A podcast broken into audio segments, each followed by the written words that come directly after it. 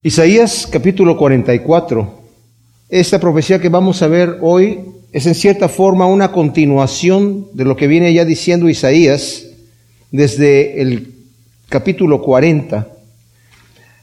aquí nos ha estado hablando, como vimos en el capítulo anterior, nos habla acerca de cómo el Señor tiene cuidado de su pueblo, primeramente con unas palabras de confort y de ánimo, porque como vemos aquí, el Señor está tratando con la nación de Israel en estas profecías que están escritas para prevenir al pueblo, de cierta forma, antes de que se vayan deportados a Babilonia, pero sobre todo cuando estén en Babilonia van a tener estas profecías en su posesión para que sean confortados y tengan la seguridad que el Señor los va a volver a traer. Porque la devastación va a ser tremenda. Cuando Nabucodonosor viene, que, es 106 años más tarde, después de las profecías que está dando en este momento Isaías, 106 años más tarde va a venir Nabucodonosor. En este momento Babilonia ni siquiera es un poder mundial, todavía. Ya está en el reinado de Ezequías, vimos ya nosotros en los capítulos anteriores, del 36 al 38, como el Señor destruyó al ejército asirio que vino con prepotencia, con violación, con traición a invadir Jerusalén y había invadido las principales ciudades de Judá y blasfemando el nombre de Dios, vemos como el Señor, el ángel de Jehová, mata a los principales, a los más valientes del ejército asirio. Desde ese momento Asiria ya no se vuelve a levantar como potencia mundial. Babilonia, que era su vecino, empieza a, tomar fuerza y Babilonia llega a ser la, potencia mundial y llega a invadir Jerusalén, como el Señor había predicho. Si ustedes no se arrepienten, van a ser invadidos y son justamente invadidos por, por Babilonia. Y llegó Nabucodonosor, la primera vez que invadió, solamente se llevó cautivos a algunas de las personas, a los principales del reino y todo eso, pero dejó a un rey todavía judío allí gobernando, al pueblo judío viviendo allí. Pero el rey se rebelaba contra eh, Nabucodonosor, entonces hubo una segunda invasión más violenta y pues otro rey, el rey se vuelve a rebelar y la tercera invasión ya fue devastadora. Eh, quemaron la ciudad, destruyeron el templo, quedó devastado, como cosas que no sucedían normalmente con invasiones así. Entonces el pueblo de Israel es llevado a Babilonia, ya los judíos, no sé, el pueblo de Judá, de ahí regresaron con el nombre de judíos, y van totalmente con un desánimo porque no ven futuro, no ven ninguna posibilidad de salir adelante, su ciudad ha quedado destruida, después más adelante el Señor va a enviar, ¿verdad? por el decreto de Ciro, que lo vamos incluso a empezar a leer en este capítulo, empieza a mencionar a Ciro, el rey Medo Persa que también invade a Babilonia más adelante, 70 años más tarde. El pueblo de Israel estuvo eh, deportado en Babilonia 70 años y al final, durante el reinado de Belsasar, el nieto de Nabucodonosor, es invadida Babilonia por el, el reinado Medo Persa y destruida completamente. Y entonces el rey Ciro, que fue el primer rey Medo Persa, es el que da la orden para que se regresen a Babilonia, porque justamente le lee Daniel, según la tradición, ¿verdad? El capítulo 45 y en la última parte de este 44 al, rey Ciro, en donde es mencionado por nombre y el Señor le llama, eres mi pastor, ¿verdad? Es mi siervo, el que va a hacer las cosas que yo quiero. Entonces liberan al pueblo de judío y lo vuelve a enviar nuevamente allá a Jerusalén, pero estaba totalmente destruida. Lo primero que hacen es poner los cimientos del templo, Zorobabel, y la gente que había vivido suficiente tiempo para ver el templo de Salomón y ahora estaban viendo este templo que estaba muy inferior al anterior, lloraban, ¿verdad? Y había gritos de júbilo de los jóvenes y había gritos de llanto de los viejos que habían visto el templo que no era con la misma gloria del anterior. Y más adelante vemos que Nehemías, el Señor lo, envía para allá y a reconstruir los muros de, de, Jerusalén y a reconstruir la ciudad y las ciudades alrededor. O sea, es una, el Señor está enviando estas profecías, mis amados, a los que están deportados en Babilonia y no les ven futuro alguno a su nación ya. Y como dije, los judíos es milagrosamente es el único pueblo en, en la historia de la humanidad que ha conservado su identidad como pueblo, a pesar de que no tuvieron nación, territorio para, para, el país por muchísimos años. Sobre todo el tiempo más largo que fue, fue desde el año 70 después de Cristo, que fue destruido eh, eh, toda la ciudad, ¿verdad? Y el templo también. Y los judíos fueron esparcidos por todo el mundo otra vez, hasta el año de 1948, en mayo de 1948, que volvieron otra vez como nación, pero nunca perdieron su identidad como judíos. ¿Por qué? Porque el Señor así lo ha prometido y así lo va a cumplir. Entonces, aquí dice el primer versículo del capítulo 44, y ahora oye siervo mío Jacob Israel, a quien escogí. Así dice Yahvé, hacedor tuyo, el que te formó desde el seno materno, tu ayudador, no temas, siervo mío Jacob, tú, Jesurún, mi escogido. Así como el capítulo 43 empieza con estas mismas palabras, ahora Jacob, así dice Yahvé, el que te creó, el que te formó, oh Israel, no temas porque yo te redimí, te puse por nombre, mío eres tú. Son unas palabras de consuelo y de confort después de haber dado unas palabras de juicio. Asimismo también termina el capítulo 43. Empieza muy bonito el Señor diciendo, tú eres mío, yo te redimí, yo te voy a volver a traer, pero al final le dice, pero tú tuviste que ser castigado, tuviste que ser castigado. Y el último versículo del capítulo 43 termina como, como el último versículo del 42, ¿verdad? En el 42 dice, descargó sobre él el Señor, eh, eh, bueno, desde el 24, ¿quién te entregó a Jacob al saqueo, a Israel al de, a los depravadores? Está leyendo el capítulo 42, versículo 24. ¿No fue acaso Yahvé contra quien pecamos, en cuyos caminos no se quería andar, ni en cuya instrucción se daba oído? Descargó sobre él, sobre Israel, el ardor de su ira, el furor de la guerra, lo rodeaban sus llamas, pero no se daba cuenta, lo quemaban, pero no hacía caso. Pero después el Señor tiene palabras de consuelo, ¿verdad? Donde dice, yo soy tu Salvador, yo soy, el versículo 2 del 43 dice, cuando pases por las aguas yo estaré contigo, la corriente no te anegará, cuando andes por el fuego no te quemarás, ni la llama arderá en ti. O sea, te voy a castigar, pero dentro del castigo que tengo, que es un castigo correctivo, voy a estar contigo en el momento donde estés pasando por la aflicción, pero tienes que pasar por allí. ¿Cuál es la lección que tiene que aprender Israel? Se la repite varias veces aquí, mis amados. El problema era la idolatría. Era un problema gravísimo en Israel que fue la razón por la cual el Señor los tuvo que sacar de allí, porque el Señor les dijo, si ustedes se van a otros ídolos, yo soy un Dios celoso y los voy a echar de aquí. Porque no solamente era idolatría de adorar otros ídolos, era hacer unas prácticas completamente perversas, que era la forma de adoración que tenían en aquel entonces. Bueno, entonces el Señor nuevamente está dando aquí palabras de consuelo. Al final del capítulo 43 les dice, el, versículo 27, tu primer padre pecó, tus representantes se rebelaron contra mí, por tanto yo he deshonrado a los príncipes del santuario, entregué a Jacob a la maldición, a Israel al vituperio. Nuevamente, te estoy castigando, te voy a entregar al vituperio, pero, pero las palabras continúan, porque aquí no hay división de, capítulos ni de versículos en las profecías de Isaías, continúa, pero ahora, y es ahí como debemos eh, eh, interpretar la primera frase, pero ahora oye Israel, a pesar de que te voy a entregar al vituperio y al castigo, eres mi siervo, al que yo he escogido. Así dice Yahvé, hacedor tuyo, el que te formó desde el seno materno tu ayudador. No, no temas, siervo mío Jacob. Y luego le dice, tú, Jesurún, mi escogido. Estos dos versículos, como dije, son iguales al 43.1, donde el Señor está hablando de amor y consuelo, porque lo ha redimido. Literalmente, yo he cargado con tus pecados, como le dice, ¿verdad? En el versículo 43, eh, en el, el 25 del 43, yo, yo soy el que borro tus rebeliones por amor de mí mismo, no me acordaré de tus pecados. Versículo 24 anteriormente dice, no me compraste canela con dinero ni me saciaste con la grosura de tus sacrificios, sino que pusiste la carga de tus pecados sobre mí y me abrumaste con tus iniquidades. Pero sabes qué, yo cargo con esas iniquidades, yo las perdono por amor de mí mismo. En otras palabras, tú no lo mereces.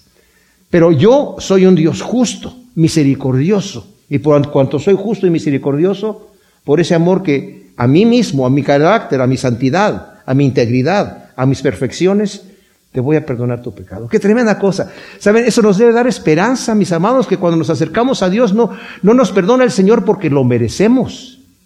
No, nos perdona porque Él nos quiere perdonar, porque Él es así. No nos escogió porque lo merecemos. Nos escogió porque Él nos quiso escoger. Nos amó, ¿por qué? Porque nos amó. ¿Y por qué nos amó? Porque nos amó. Eso es todo. Porque Él es amor. Es cosa tremenda. Yahvé les reitera que Él es su hacedor, el que los ha formado y los ha escogido. Y luego utiliza en el versículo 2, la última parte, tú Jesurún, mi escogido. Jesurún quiere decir literalmente el justo. Le está diciendo a Israel, tú el justo.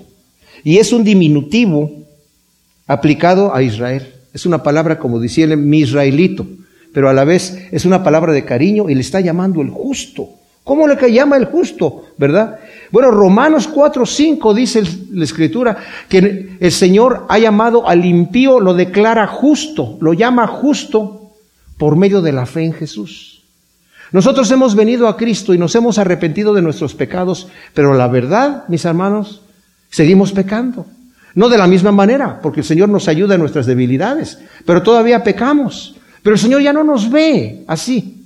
A través de la fe en Jesucristo, como dice 2 de Corintios 5, 21.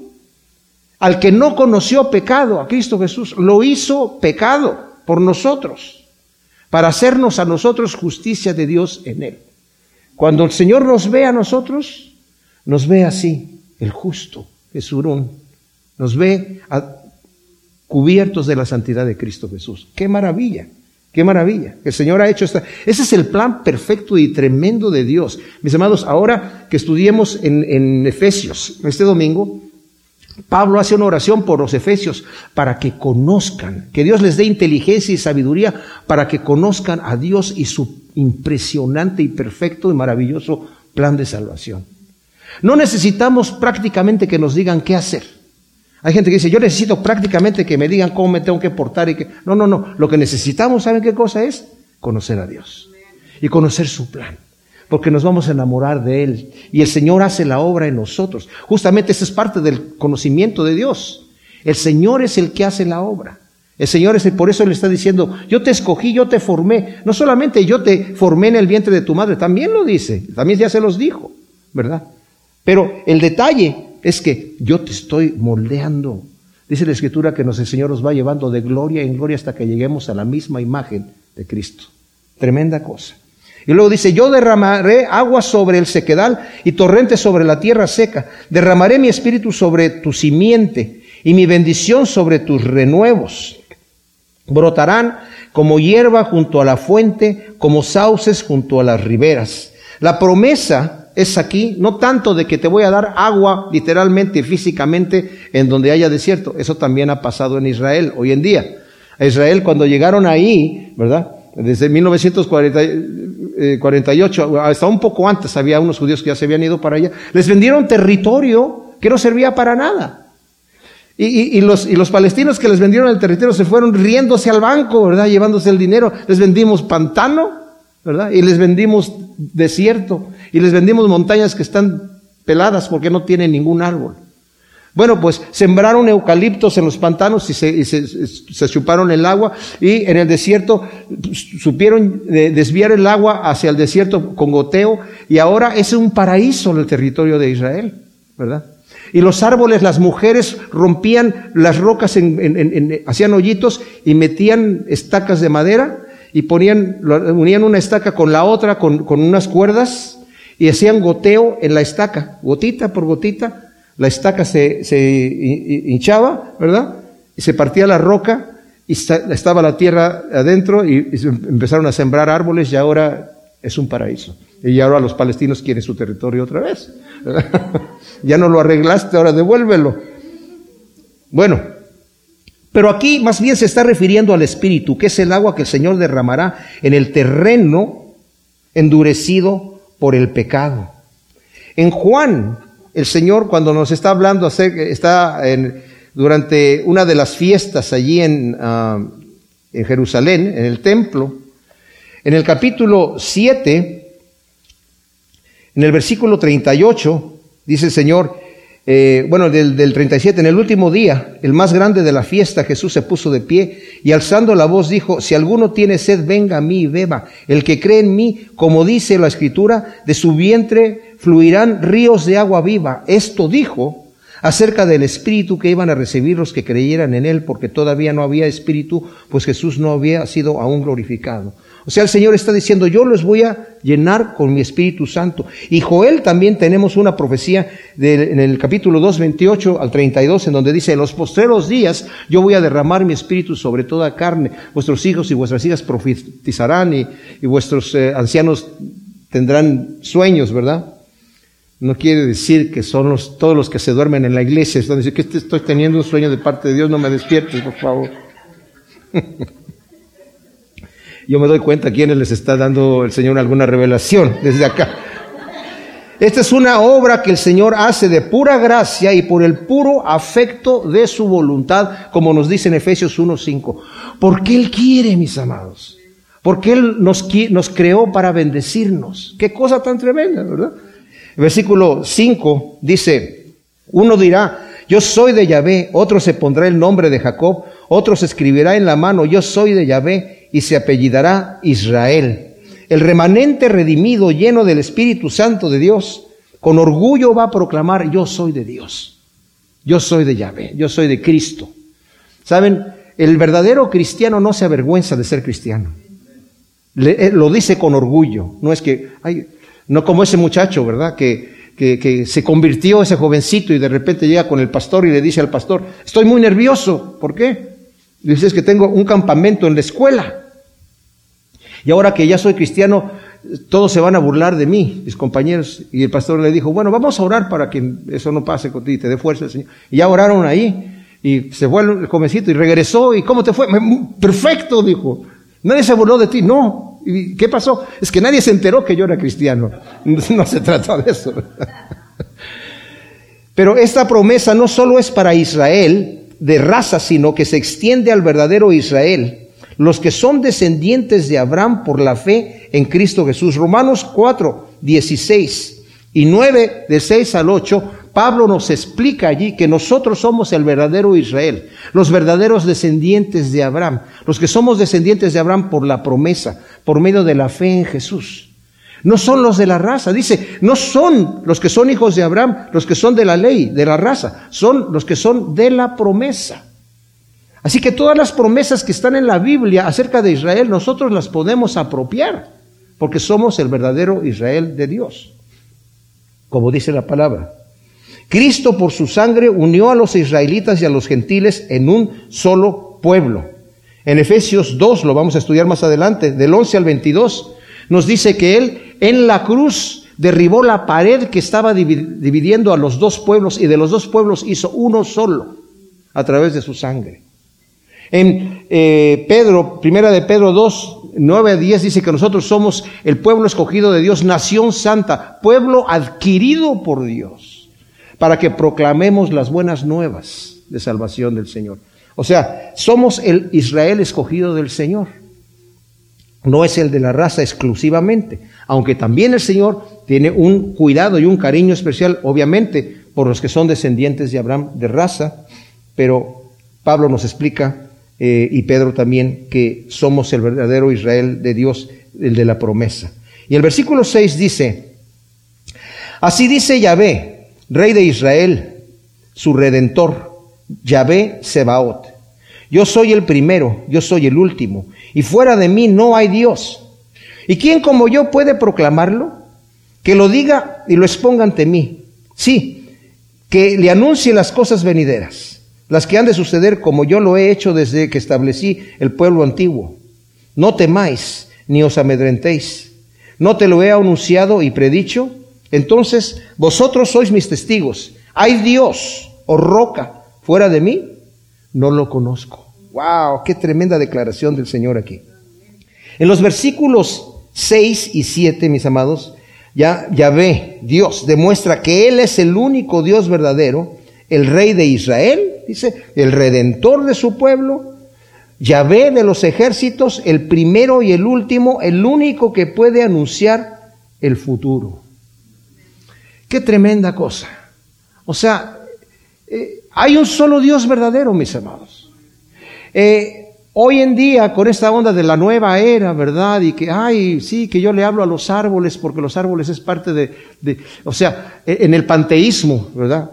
Que es esas doctrinas orientales en donde dicen, bueno, Dios, todo, todo, todo ha salido de parte de Dios, entonces todo lo que existe es parte de Dios. Esta mesa es parte de Dios. Esta Biblia es parte de Dios. Bueno, la Biblia sí, ¿verdad? Pero este, este eh, teléfono es parte de Dios, ¿verdad? El árbol que está ahí es parte de Dios.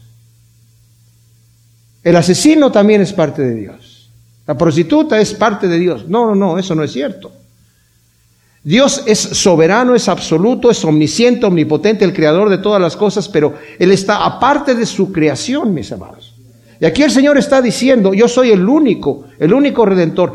Esto el, el Señor se lo está diciendo al Israel que está en Babilonia ahora, para que les quede claro que es la idolatría que ellos están siguiendo, y lo va, aquí en adelante lo va a mencionar tremendamente. Es una locura. Es una aberración. Estar adorando ídolos que no tienen poder, que, no, que tienen ojos y no ven, que tienen oídos y no oyen, que tienen pies y no caminan. Está diciendo, yo soy el único. Está dando aquí sus credenciales. Yo soy el único Dios verdadero, yo soy el verdadero rey de Israel, yo soy el redentor de su pueblo, incluso estoy pagando, yo los crié, pero yo también estoy pagando. Como el ejemplo que les di del, del muñequito de jengibre, ¿verdad? Lo voy a volver a repetir, que la niñita esa estaba haciendo una galleta de jengibre en forma de hombrecito, y cuando ya la terminó, le estaba poniendo el último botón de una uva pasa, eh, salta el, el, hombrecito y dice, corre tan rápido como puedas, pero no me vas a alcanzar porque yo soy el, el hombrecito de jengibre y salió corriendo. Y la niñita corrió atrás de él, pero no lo pudo alcanzar. Regresó a su casa llorando otra vez. Y al otro día pasando por la calle, en la panadería vio en la vitrina, ahí estaba el muñequito.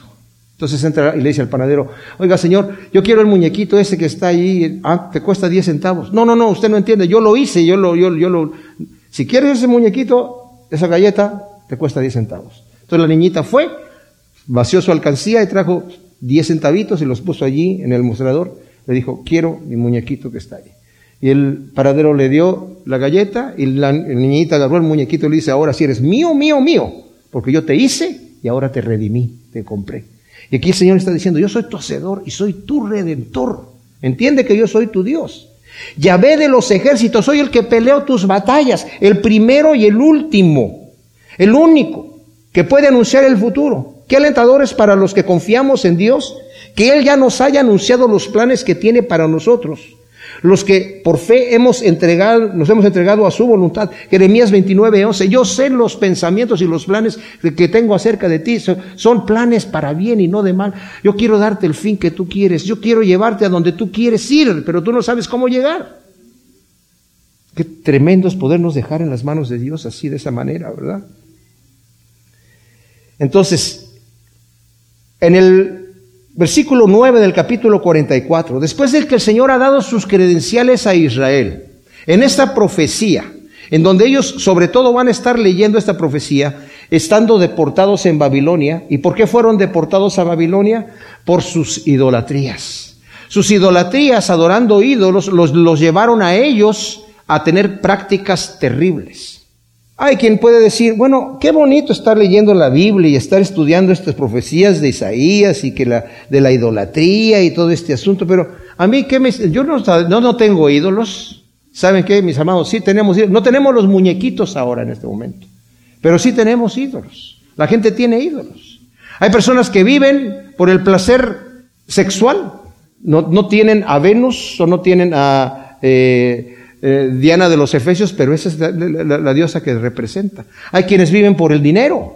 No tienen el muñeco de Mamón, pero ese es el, Dios que representa.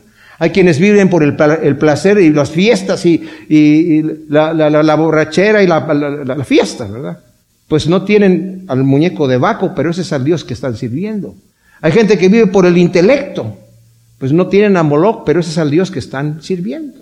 Entonces, si nosotros vivimos por otra razón que no es a nuestro Dios vivo, al vivo, al Creador, al Redentor, al que hizo los cielos y la tierra, al que nos formó desde el vientre de nuestra madre, tenemos ídolos. En Israel, Hoy en día se puede visitar y han hecho excavaciones en Jerusalén.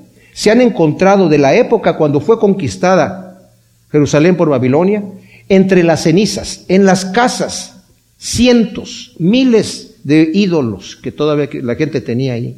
Por eso el Señor ahora les, les está reprendiendo para que no tomen estas prácticas absurdas y aberrantes de estar adorando ídolos. Y hoy en día, aparte de la idolatría que acabo yo de hablar acerca del placer y del dinero y todo eso, hay gente que todavía se está postrando delante de las imágenes porque esta sí que es muy milagrosa, ¿verdad?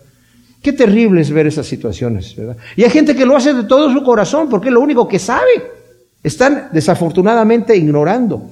Yo me metí en la página de internet del Vaticano y ellos tienen una como están como una excusa por tener imágenes.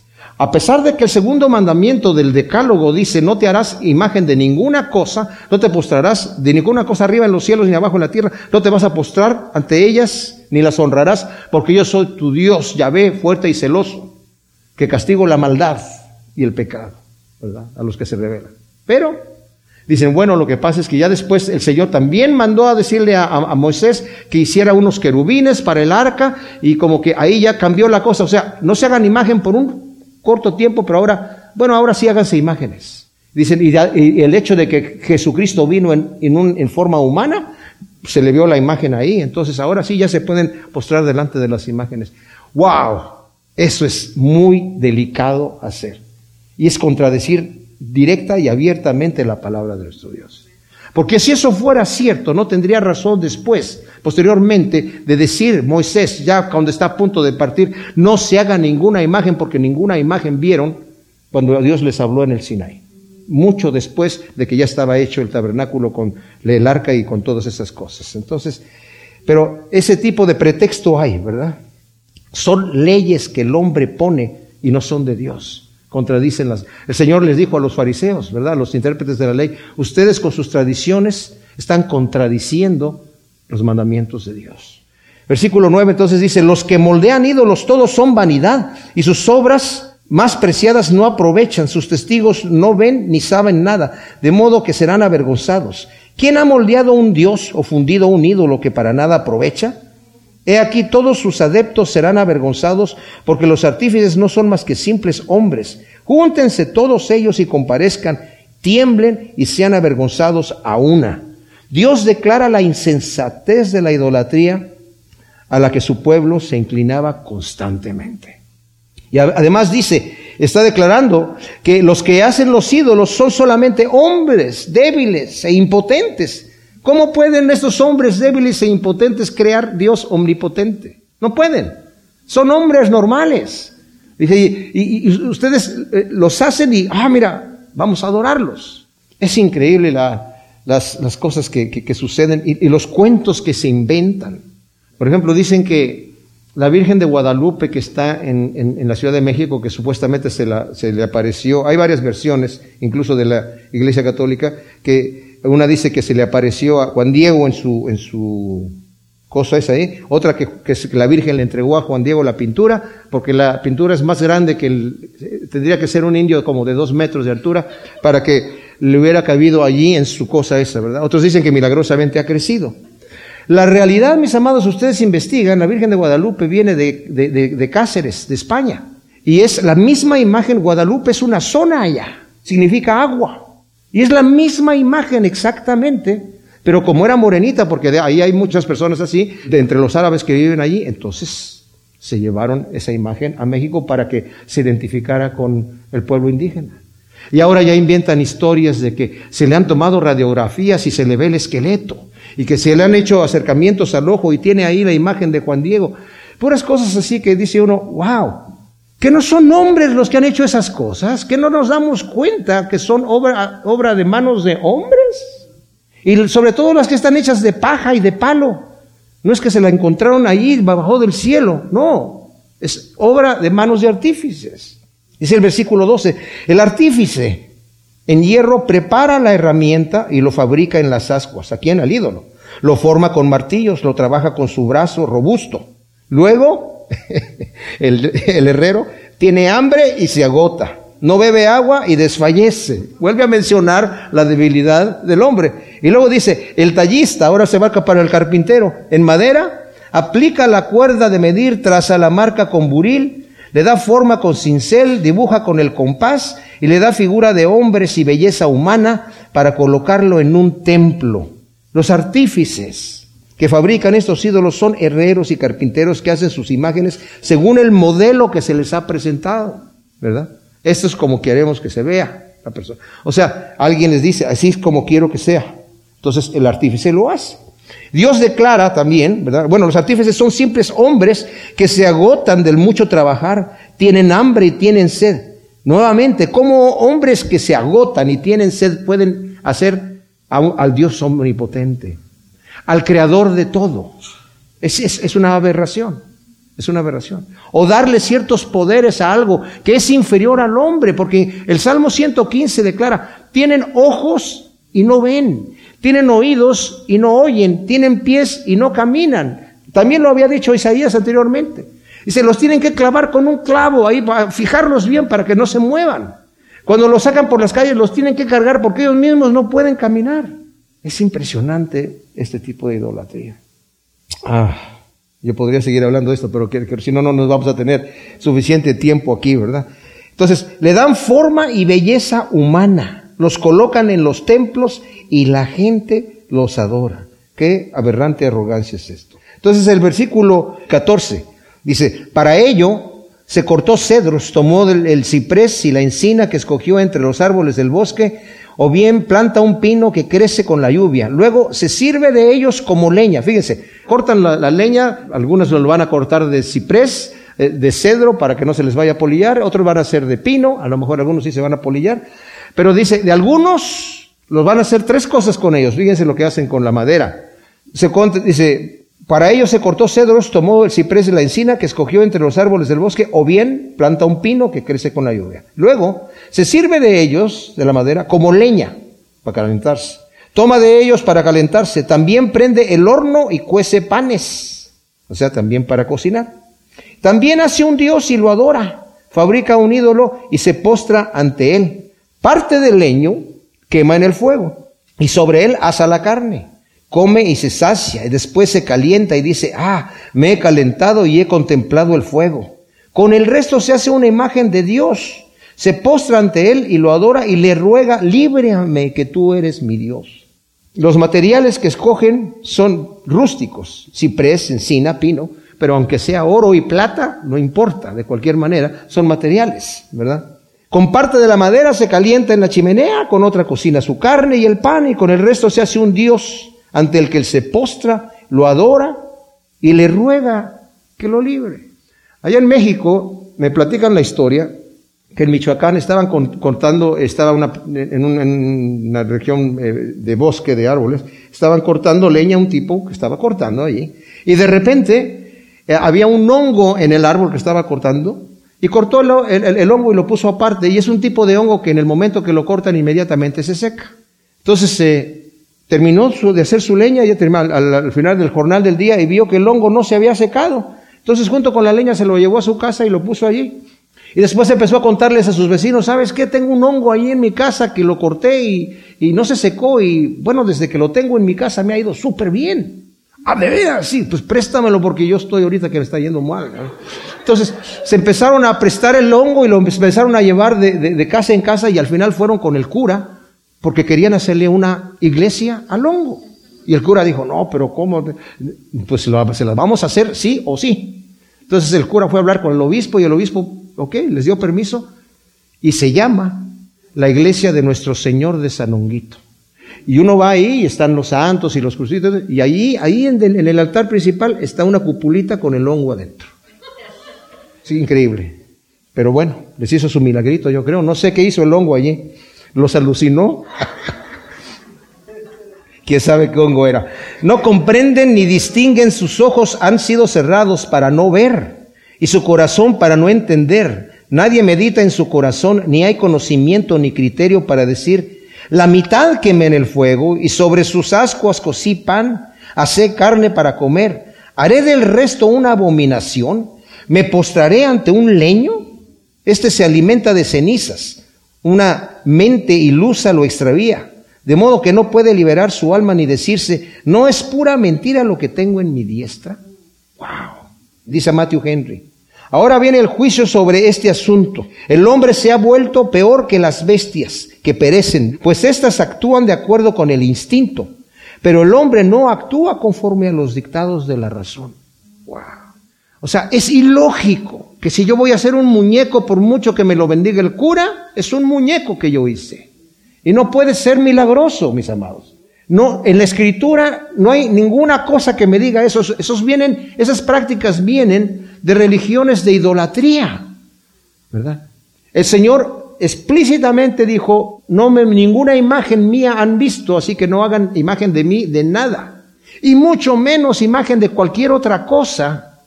Los santos, ¿saben cuáles son los santos? Lo vamos a ver el domingo. Nosotros.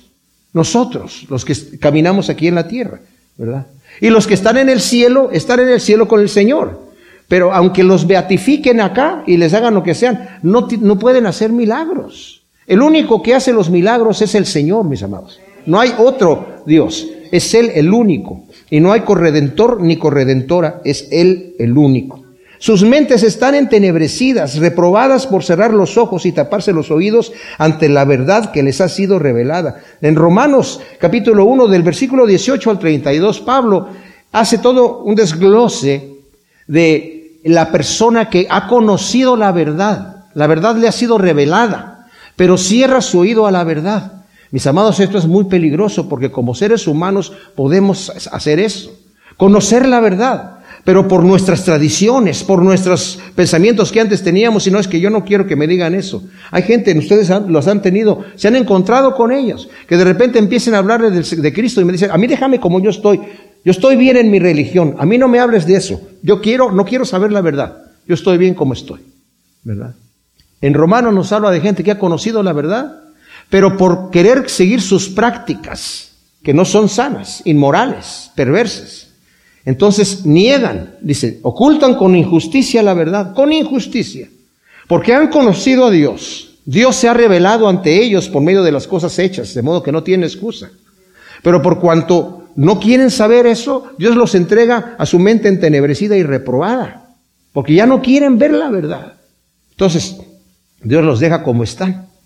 Ah, los deja que si se taparon los oídos, que se queden con los oídos tapados. Si cerraron los ojos, que se queden con los ojos ciegos. Y se endurecieron el corazón, que se queden con el corazón, que no entiendan y que no, y que no crean y que no se salven, ¿verdad?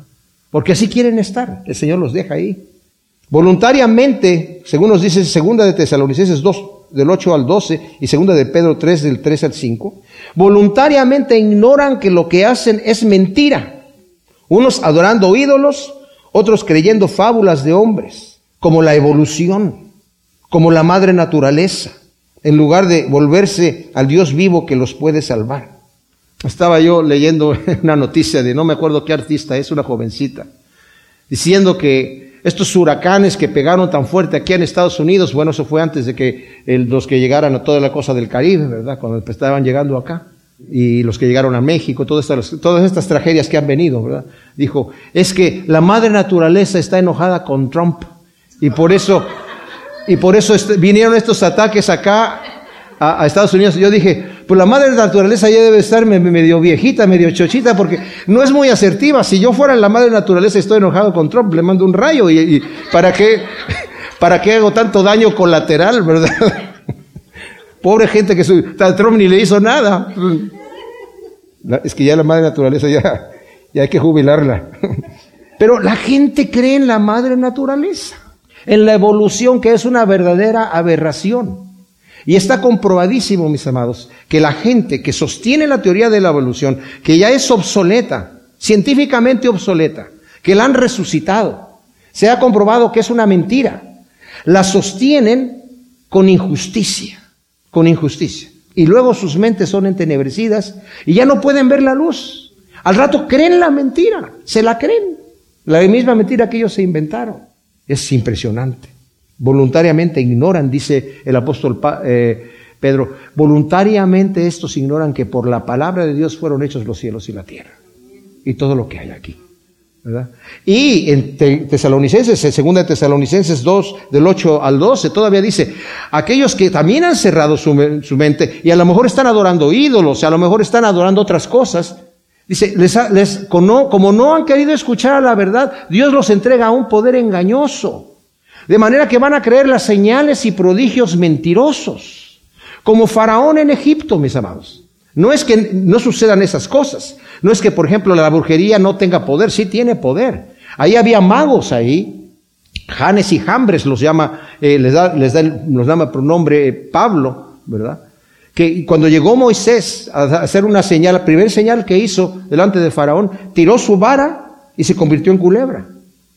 Y dice, y los, magos de Faraón tiraron sus varas y también se convirtieron en culebras. Pero la de Moisés se comió a las otras dos. Y después, eh, Moisés convirtió el agua en sangre y estos hombres también convirtieron agua en sangre. No pudieron duplicar todas las plagas, pero pudieron hacer bastantes señales y prodigios para engañar. ¿A quién? Al que tenía el corazón endurecido, a Faraón. Y lo lograron. Porque es lo que él quería. Él quería ser engañado. Él quería estar endurecido y el Señor lo dejó endurecido. En el versículo 21 dice, oh Jacob, acuérdate de esto, porque eres mi siervo Israel, te he formado, mi siervo eres tú, oh Israel, no serás olvidado por mí.